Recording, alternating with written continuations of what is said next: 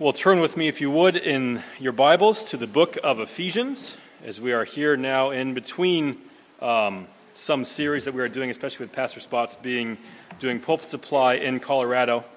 Considering the fact that we are participating and celebrating the sacrament of the Lord's Supper this morning, Ephesians 1 3 through 14 is a very helpful passage for us. I'm sure you're very familiar. If you've been in church for very long with the book of Ephesians, we won't be spending all of our time figuring out each and every single word and each and every single detail in this passage, as there is so much. We will be trying to see the main points and what God would have us to know and to respond to as a result. So, Ephesians chapter 1, I'll start reading in verse 3 and down through verse 14. Hear now God's word. Blessed be the God and Father of our Lord Jesus Christ who has blessed us in Christ with every spiritual blessing in the heavenly places, even as he chose us in him before the foundation of the world, that we should be holy and blameless before him. In love, he predestined us for adoption to himself as sons through Jesus Christ, according to the purpose of his will, to the praise of his glorious grace, with which he has blessed us in the beloved. In him we have redemption through his blood, the forgiveness of our trespasses, according to the riches of his grace which he lavished upon us in all wisdom and insight, making known to us the mystery of his will, according to his purpose, which he set forth in Christ, as a plan for the fullness of time to unite all things in him, things in heaven and things on earth. In him we have obtained an inheritance, having been predestined according to the purpose of him who works all things according to the counsel of his will, so that we who were the first to hope in Christ might be to the praise of his glory. In him you also when you heard the word of truth, the gospel of your salvation, and believed in him, were sealed with the promised Holy Spirit, who is the guarantee of our inheritance until we acquire possession of it, to the praise of his glory. This is the reading of God's holy word. May he bless it to us. Let's go to him in a time of prayer once again this morning. Father in heaven, we thank you for your word to us, especially this passage from Ephesians. We know, Lord, that it's ultimately given so that we may praise you. We pray that we would see more of you and your salvation for us in Jesus Christ, the work of you and the Son and the Holy Spirit, that we may be able to adequately believe and trust and have confidence and respond in gratitude and praise. We ask these things in Christ's name. Amen. Well, as we come to the beginning of Ephesians, we see that the Apostle Paul is writing a letter to this church in Ephesus and we aren't entirely sure exactly what caused him to write it. Perhaps these people were suffering and struggling and wondering if they should go back to paganism, or they were wondering if these things that they had heard in the gospel were really true. We aren't entirely sure all the details there, but we can see that he begins with some very deep and very heady things. That oftentimes when we begin our letters, we say something along the lines of, I hope this finds you well, or give some small talk updates. And Paul doesn't really do that with this letter. Paul really jumps into it right from verse 3, and he is giving them all sorts of reminders of who God is and what God has given to them in these spiritual blessings. And perhaps it's a big question for them as it was as it is for us. How can we go as we know that God has predestined us for salvation, as we know that God is working all things according to the counsel of his will? How can we go from that to this great plan, this great decree that was made before creation even existed, to where we are today? What is the connection there? How can we have an understanding of these things? How do we actually receive the blessings that God has predestined us for? How do these things come about? How do they come to us? And this is a very helpful passage for that sort of question. And particularly, I think it's a helpful question, a helpful passage, a helpful question to ask as we come to the Lord's table. As we know, especially those of us who have grown up in churches, that we have seen this happen and we participate in it perhaps time and time again. Whether it's weekly or monthly or quarterly or whatever it may be, we know that there is bread and there is wine, that the minister says certain words, that the elders distribute it, that we receive it, that we take and eat, we take and drink, we remember and believe. But what exactly is going on there and how is it going on? What do we mean when we call this a spiritual meal, a spiritual feast, a spiritual feeding on Christ? Well, Ephesians 1 3 through 14 really helps us with these things. So we're going to try to keep things as simple as we can at least as simple as we can, in the book of Ephesians, chapter 1, and ask really three questions, each in turn. First, we ask very simply, what? And then, so what? And then, now what? What is Paul saying? What does this mean? So what? How is he explaining this doctrine to us? And now what? What are we to do as a response? So, first, the what as we come to Ephesians. And we notice right off the bat that word blessed. In verse 3 Blessed be the God and Father of our Lord Jesus Christ, who has blessed us in Christ with every spiritual blessing in the heavenly places. And so in that verse 3, we see that word or a uh, synonym of that word used three times. The idea of blessing or being blessed. Now, this is really what God is getting at through the Apostle Paul, what the Holy Spirit is inspiring him to write. And he begins by telling us of the grace of God. He begins of telling us of the blessings that God has given to us. And he begins by really showing that God is glorious and he deserves praise and honor and worship as a result of who he is and what he has done for us. He has given us great grace. So, verse 3 is really a call to worship in a way. Now, we may not think of it that often. We probably don't hear it very often at the beginning of our services, but that's what its function is here in the beginning of this epistle. That Paul is coming to the Ephesian Christians, he's telling them, you should worship God as a result of these things. It's very similar to what happens in the Old Testament, as there's a call to worship and then an explanation of the reasons why. It's what Paul is doing here. In verse 3, he gives us a call to worship, and then, really, through the rest of the epistle, explains why we are to worship this God. And why are we to worship this God? Well, because He has given us grace. He has blessed us with these spiritual blessings in the heavenly places in Jesus Christ. We know that grace is a word that's thrown around quite often. We can say someone was graceful, meaning they moved in a very pleasing way. We can say someone has three days grace, which means that they have three days to return the overdue library book. There are any number of ways we can use the word grace. But we consider grace as God gives it to us in Jesus Christ. What we're really meaning is not just what we don't deserve, but God giving us the opposite of what we do deserve. God giving us his favor. God giving us his mercy and his blessing in Jesus Christ, the exact opposite of what we have earned for ourselves, the exact opposite of condemnation. And this comes from God's goodness alone. As we read through Ephesians 1 3 through 14, we see a certain theme pops up again and again and again. That yes, all these things are happening, all these things are connected, all these things are certain and sure. But what is the foundation? What is the basis for these things? It's not anything good in us, brothers and sisters. It's not anything that God could look at and see, oh, they deserve this. The foundation for this grace, the foundation for the blessings, the spiritual blessings in the heavenly places that He has given to us, is His own goodness and will. And try as we might, and people have tried to get behind that somehow or another, we can't get behind it. We don't know why exactly God chose to bring grace to us, other than He chose to out of His own will, out of His goodness, out of His own love. And He has given us every blessing there, as we see here, with every spiritual blessing in the heavenly places. Right from the get go. Before He even gets into more in Ephesians 2 and 3 of how this. Uh, looks and what this means for us, he's reminding us, he's reminding the Ephesians of the fact that we have every blessing in Christ. That there is nothing that we could need, nothing that we could want in Christ that we do not have. He's reminding us of who God is. That God is not only gracious, but God is far from stingy. That God is the greatest giver who has ever given anything. That He gives in quantity and quality completely and that ultimately these blessings are spiritual blessings. Now, you've probably heard me say this time and again, and I'm sure I will keep saying it time and again. But when you see in Paul things, the word spiritual, often in your mind, it's helpful to capitalize the S.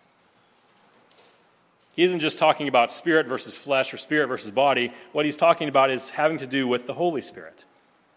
These are blessings that the Holy Spirit Himself brings to us, that they come through Him, and these heavenly blessings are ours now because we have the Holy Spirit. Even as He said there at the end of our passage, we're sealed with the promised Holy Spirit, who is the guarantee of our inheritance until we acquire possession of it, to the praise of His glory. That the Holy Spirit comes to us as a seal, that we have received this Spirit from God, and therefore we have received these blessings. These heavenly blessings are ours now. Perhaps that challenges some of our thinking. How often do we think, well, when we get to heaven, then we'll be blessed? When we get to heaven, we'll have these wonderful, great things from God. And that's true. And we will have them in a greater degree than we have them now, perhaps, or at least experience them in a greater degree than we have them now. But what Paul is telling these Ephesian Christians, from a jail cell no less, is that we have these things now that every spiritual blessing is now our possession, that everything that we could need, we have. And it's not just something for the Jewish people, the Old Testament people of God, but it's for Gentiles as well. Notice as we see here in verses 3 through 14 the different uh, uses of us and you. These blessings come to Gentiles too. This is something that's going out to the entire world, that's going out to the entire known world as they knew it back then. That Paul himself was the apostle to the Gentiles, and that most of us here today, I'm pretty sure, are Gentiles. We are proof that we are evidence that these great blessings from God have come from out of eternity past into the present and have been given to us even now. In Ephesians 2 11 through 13, if you look at those words, therefore remember that at one time you Gentiles in the flesh, called the uncircumcision by what is called the circumcision, which is made in the flesh by hands, remember that you were at that time separated from Christ, alienated from the commonwealth of Israel, and strangers to the covenants of promise having no hope and without God in the world. And so that was our situation. And if left to ourselves, if Christ did not come for us through his messengers, that would be our situation still now. But Paul goes on. But now in Christ Jesus, you who once were far off have been brought near by the blood of Christ. So, what Paul is saying, even here at the beginning of Ephesians, even before he gets into chapter 2 and explains it in more detail, is that if you are trusting in Christ, Jew or Gentile, you have these blessings given to you that you have Jesus. And in Jesus, you have all these things because the Holy Spirit has been given to you, that they are true of you. That these things are absolutely true of you. And this is a great inheritance. Now, each and every single week, I'm a little bit more glad that that's the name that was chosen for the West Valley Church Plant, Inheritance URC. Because you go throughout Scripture and you see this popping up again and again, whether the exact word is used or not. And here in our passage in Ephesians 1, this word is used quite often, especially as we see in verses 11 and 14. Inheritance here is an idea that goes back to the promises made to Abraham. Boys and girls, you probably remember the story of Abraham. It's one of the first things we often read as we go through the Bible as we get into the book of Genesis. That God came to this pagan and told him to get out from his land, the land of his fathers, and go to a land that God would show him and that he would make him a great blessing, that he would bless him, that he would give him land, that he would give him, uh, or land to his descendants, he would give him more descendants than the stars of the heavens and the sand on the seashore. That all these great spiritual blessings would come to him, and Abraham believed and went. As we trace the story of the inheritance all throughout the Bible, we find that things are added to it and things are used to explain it more thoroughly. What Paul is saying here is that in the Holy Spirit and in Jesus Christ, we have our salvation, which is this inheritance that God has promised to Abraham, that has come to us even now, that's fulfilled in our complete salvation. That all the desires and all the needs of God's people have been pointing forward to this. And it's what we have even at this moment. We can ask at this point so, what is the inheritance? It might seem almost like cheating to say, okay, Abraham was promised descendants and that they would have a land and all these different things. And now Paul is coming to us and saying, Well, you have this inheritance, and we recognize we do not have thousands and millions of descendants, and we do not have a land of our own, perhaps, in the same way that Abraham was promised one for his descendants. So we can ask, What gives? What exactly is happening here? What is this inheritance? Well, I can tell you with certainty that it's much better than descendants in a land. What Paul is making very clear here in Ephesians chapter 1 is that our inheritance is God Himself. Our inheritance is God Himself. That we are not even sealed by the Holy Spirit, we're sealed with the Holy Spirit because He's a down payment on what we will receive in completeness in the future. That we will dwell with God forever, that He will be our God and we will be His people in a way that we can scarcely even understand now. Brothers and sisters, all the blessings that we have all the comfort or the assurance that we may have from day to day, and it varies. All the recognition we have of what the gospel is and what Christ has done for us, all the communion we have with Father, Son, and Holy Spirit, even at this point, are going to be much greater in the age to come.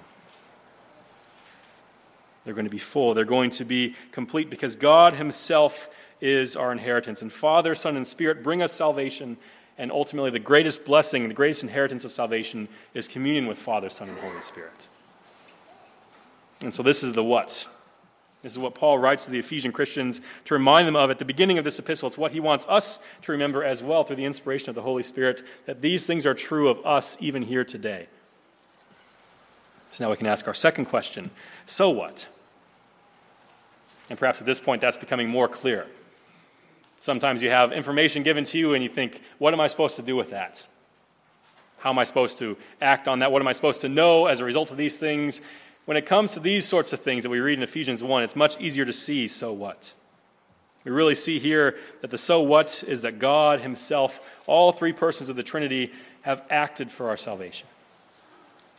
That they have acted to redeem us in grace. We see in verses 4 through 6 that salvation was predestined, especially by the Father. He predestined us for salvation, He predestined these blessings to come to us. That all things that have happened have come about as a result of the fact that God the Father chose us. And I'm here to tell you if you're trusting in Christ this morning, we can make this even more personal.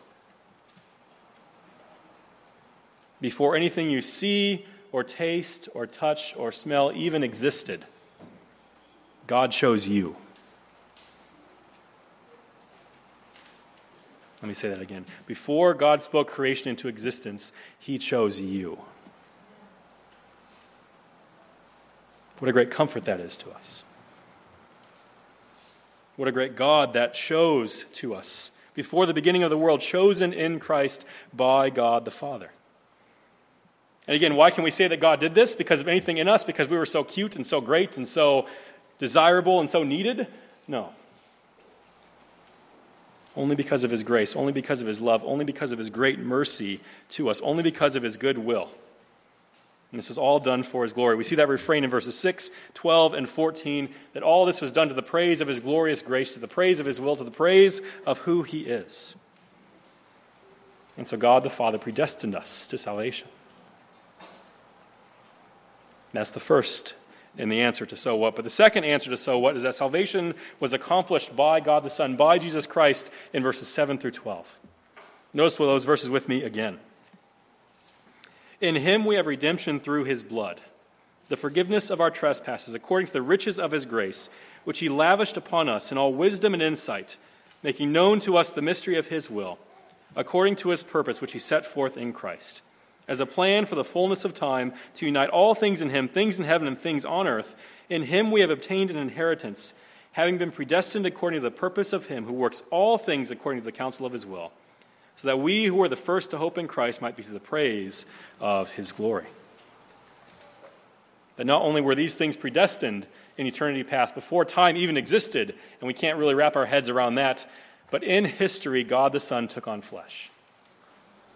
That Jesus Christ came to earth. He was born of a virgin, he grew up, he developed as a human according to his human nature.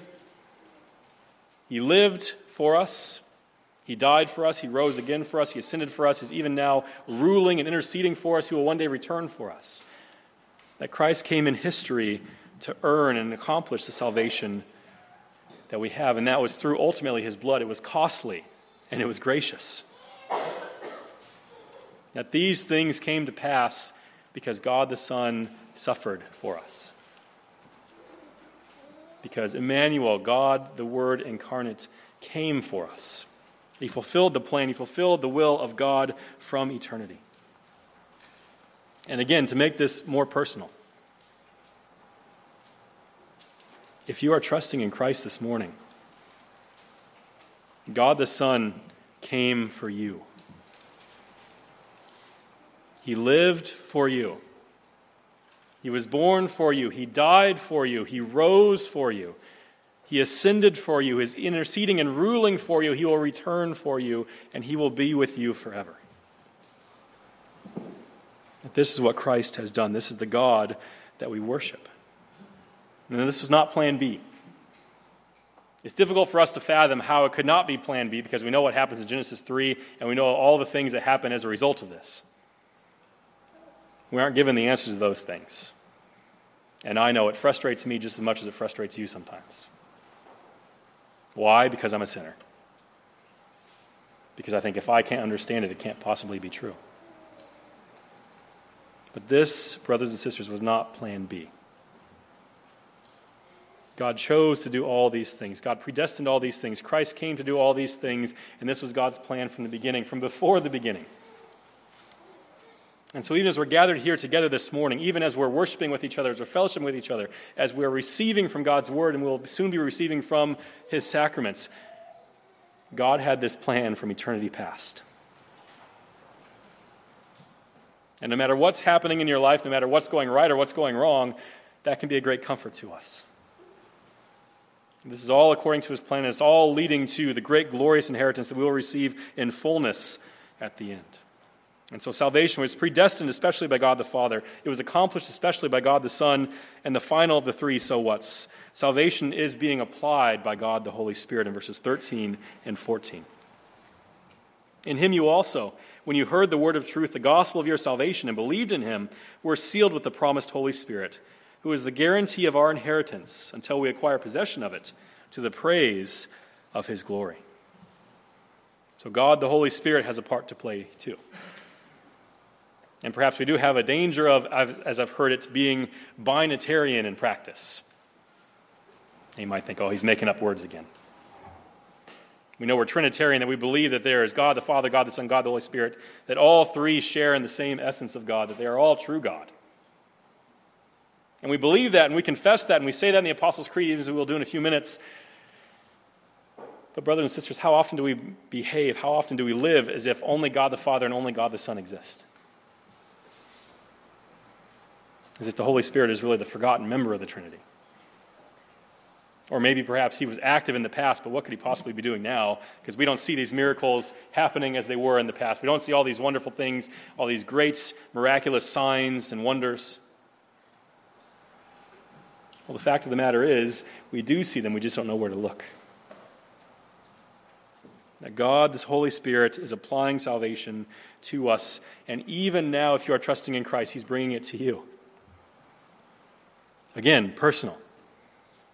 If you are trusting in Christ this morning, even this very millisecond, God the Holy Spirit is applying the benefits of Christ's life and death and resurrection to you. He's bringing you power, He's bringing you blessing, He's bringing you strength, He's bringing you Christ and all His blessings. If Christ lived and died and rose again for us and didn't come into contact with us, we didn't receive Him and didn't have a way to be in contact with Him, it wouldn't do us any good but the Holy Spirit brings him to us. I know as a child, sometimes I would think these things, not knowing that it had been a debate in church history for hundreds of years. How can it be that Christ in his body, at least, is in heaven and I'm on earth? And how can I be united with him? How can I have communion with him? Well, I think that's perhaps, out of all the amazing things Paul says in Ephesians 1 3 through 14, this may perhaps be the most amazing that it's through the Holy Spirit that these blessings come to us. That it's through the Holy Spirit that we have a connection and a communion and a union with Jesus Christ. We read in Heidelberg 53 What do you believe concerning the Holy Spirit? And the answer is first, that the Spirit with the Father and the Son is eternal God. Second, that He has given also to me, so that through true faith He makes me share in Christ and all His benefits, comforts me, and will remain with me forever. Again, if you're trusting in Christ, that's true of you. The third person of the Trinity is doing those things for you. He has been given to you. He is comforting you. He is strengthening you. He is bringing you Christ and all of his benefits. So, how does what Christ did come to us? How does it benefit us? How do we have contact with Christ himself through the Holy Spirit? And now we begin to narrow it down a little bit more as we consider the fact that we are coming to the Lord's table this morning. If this is how God tends to work, that the Father predestined the Son, accomplished, and the Holy Spirit applies, how does the Holy Spirit apply our salvation to us? How does He bring these great benefits that Christ won and earned and has given to us? How does He actually bring them to us? Well, often through quite ordinary ways. What does He primarily use? The means of grace. The word proclaimed, baptism, the Lord's Supper, in a sense, also prayer we especially think of the Lord's Supper this morning. In 1 Corinthians 10 16, we read, The cup of blessing that we bless, is it not a participation in the blood of Christ? The bread that we break, is it not a participation in the body of Christ? Paul is making it very clear, and we don't have time to get into all of that this morning. That when we receive the elements of the Lord's Supper in faith, the Holy Spirit truly unites us more and more in a close communion with Jesus Christ, that we ultimately feed on his body and his blood in a spiritual way. Capital S again. Now, Paul doesn't really explain himself in 1 Corinthians 10. I would argue, though, that he's explained himself here in Ephesians 1. How does this happen? How do these heavenly blessings come to us now? Well, because we have the Holy Spirit. He is the down payment on the inheritance we will receive in fullness on the last day. And so, this is what Paul tells us. This is so what, the reason it's important, and why it matters. Now we can ask the final question Now what? What do we do with this? How do we respond to this? How do we think about this? Well, there are certain things that God is calling us to do, brothers and sisters. First and foremost, to believe in Christ and to be encouraged in your salvation. To trust in this one who came and lived and died and rose again for all those who trust in him. To believe that this gospel message is true and it depends on the one who predestined all things and who depends on no one and nothing outside of himself.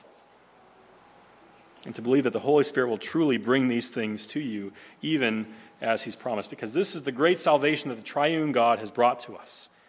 So believe the gospel. But this is also the triune God who has brought this great salvation to us. And so be assured and comforted in your belief. Know that this one that we worship is the one who is above all things, and yet look what he has done for us. And it's not as if the Son is coming and living and dying and trying to twist the Father's arm into accepting us and trying to twist the Holy Spirit's arm into applying these things to us. All three persons of the Godhead are in agreement. They're all working for this. They're all working for us and in us, before us and behind us. And so as we come to the Lord's table, and that's in the context of all these things we've heard. It's in the context of the salvation that Christ has won for us, that the Father predestined, that the Holy Spirit is applying. How should we consider these things? Well, for one thing, we should recognize this is not a funeral. I grew up in a different context than perhaps this one, and I know many of you did as well and we would have the uh, Lord's Supper, I think, every six months or every three months. I'm not entirely sure. And although it was never explicitly said why, as those things often are not, you could tell just by looking around when the Lord's Supper came, well, this is too hard to do very often. This is taking too much of a toll on our sadness and our emotions. This is too much of a funeral, and who wants to go to a funeral all the time? We have to wear black suits and have somber music, and the lights are dimmed. I can tell you, I've never been to a feast like that. Maybe I will one day, but I haven't been to one yet. Certainly, we remember Christ's death for us, his sacrifice on the cross for us, his body broken and his blood poured out, his blood, shed for us. But we remember that this is made for our strengthening, for our comforting, and that we are feasting not only with Christ, but on Christ. It's a feast, not a funeral, and so treat it as such. Joyfully, reverently, yes, but joyfully. This is how God is bringing His grace to you through the Holy Spirit. So God is calling us to believe in Christ and to be encouraged in our salvation. He's also calling you to praise your triune God. Remember, that's what started this out from the beginning in verse 3. That's what Paul was after here praise to God. How did Paul begin this letter? By praising God for who he is and what he has done. And how should we respond? Well, it's, it's quite simple. We should praise God for who he is and what he has done for us. And to make it personal again, if you're trusting in Christ, you should praise God for who he is and what he has done for you. Not just in general, not just in the abstract, not just, oh, I know God does this for people. He has done this for you. He is continuing to do this for you. And so we should praise Father, Son, and Holy Spirit. We should remember these things as we go about our weeks. We should continually come back to these things. This should be a matter of prayer and praise for us, for all, throughout all of our Christian lives, a matter of praising our triune God for what He has done and who He is as a result as we see these things that He has done. And finally, what is he calling us to do? Not only to believe and to be assured, not only to praise and to glorify, he's calling us to look to his work in the supper. To look to his work even as we receive this sacrament here in a minute. That in the supper is the Spirit of Christ who brings the benefits of Christ to the people of Christ, and ultimately who brings Christ himself to us. Think about that, brothers and sisters. We are about to receive the body and blood of Christ for our spiritual nourishment. Did God have to do that? No. And yet He chooses to through the Holy Spirit. Remember, we cannot make the Lord's Supper what it is. Now, that doesn't mean that we are to treat it flippantly, that we're not to have a high regard for it and esteem for it, not to be joyful as much as we can, even though, even though we might be going through hard times as we receive it. But our attitude towards it, our understanding completely of what it means, is not what makes it significant. It's significant on its own. Because it's the body and blood of Jesus Christ, broken and poured out for us. And we receive it by faith, certainly, and we cannot receive it apart from faith, but we also cannot receive it apart from the Holy Spirit. And that's ultimately what makes it good news. If it depended on us, if it depended on me, I'll narrow the focus down here, take a little bit of the heat off, maybe. If it depended on me and how much I put into it, it would be more than useless because I am weak and I fail and I sin all the time, and even my best deeds in Christ are still tainted by sin.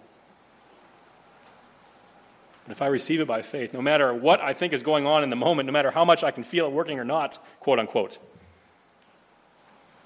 I can still be assured that the Holy Spirit is using it to bring me Christ and all of his benefits. So now, as we come to the table, brothers and sisters, recognize what is happening that you are receiving a part of the blessings, a part of the great inheritance that Paul is talking about in Ephesians 1. That God the Father predestined this, that God the Son accomplished this and earned this. God the Holy Spirit is applying it and giving it to you even now. Remember that this is true no matter what your experience is telling you. Paul wrote this from prison, after all, and he was still confident in it because, not because of who he was or where he was, but because of who God is and what God does. And so take and eat, and take and drink, because these heavenly blessings are yours. They were foreordained before the foundation of the world by the Father. They were earned for you by Jesus Christ, and they are being given to you through the power of the Holy Spirit. Let's pray.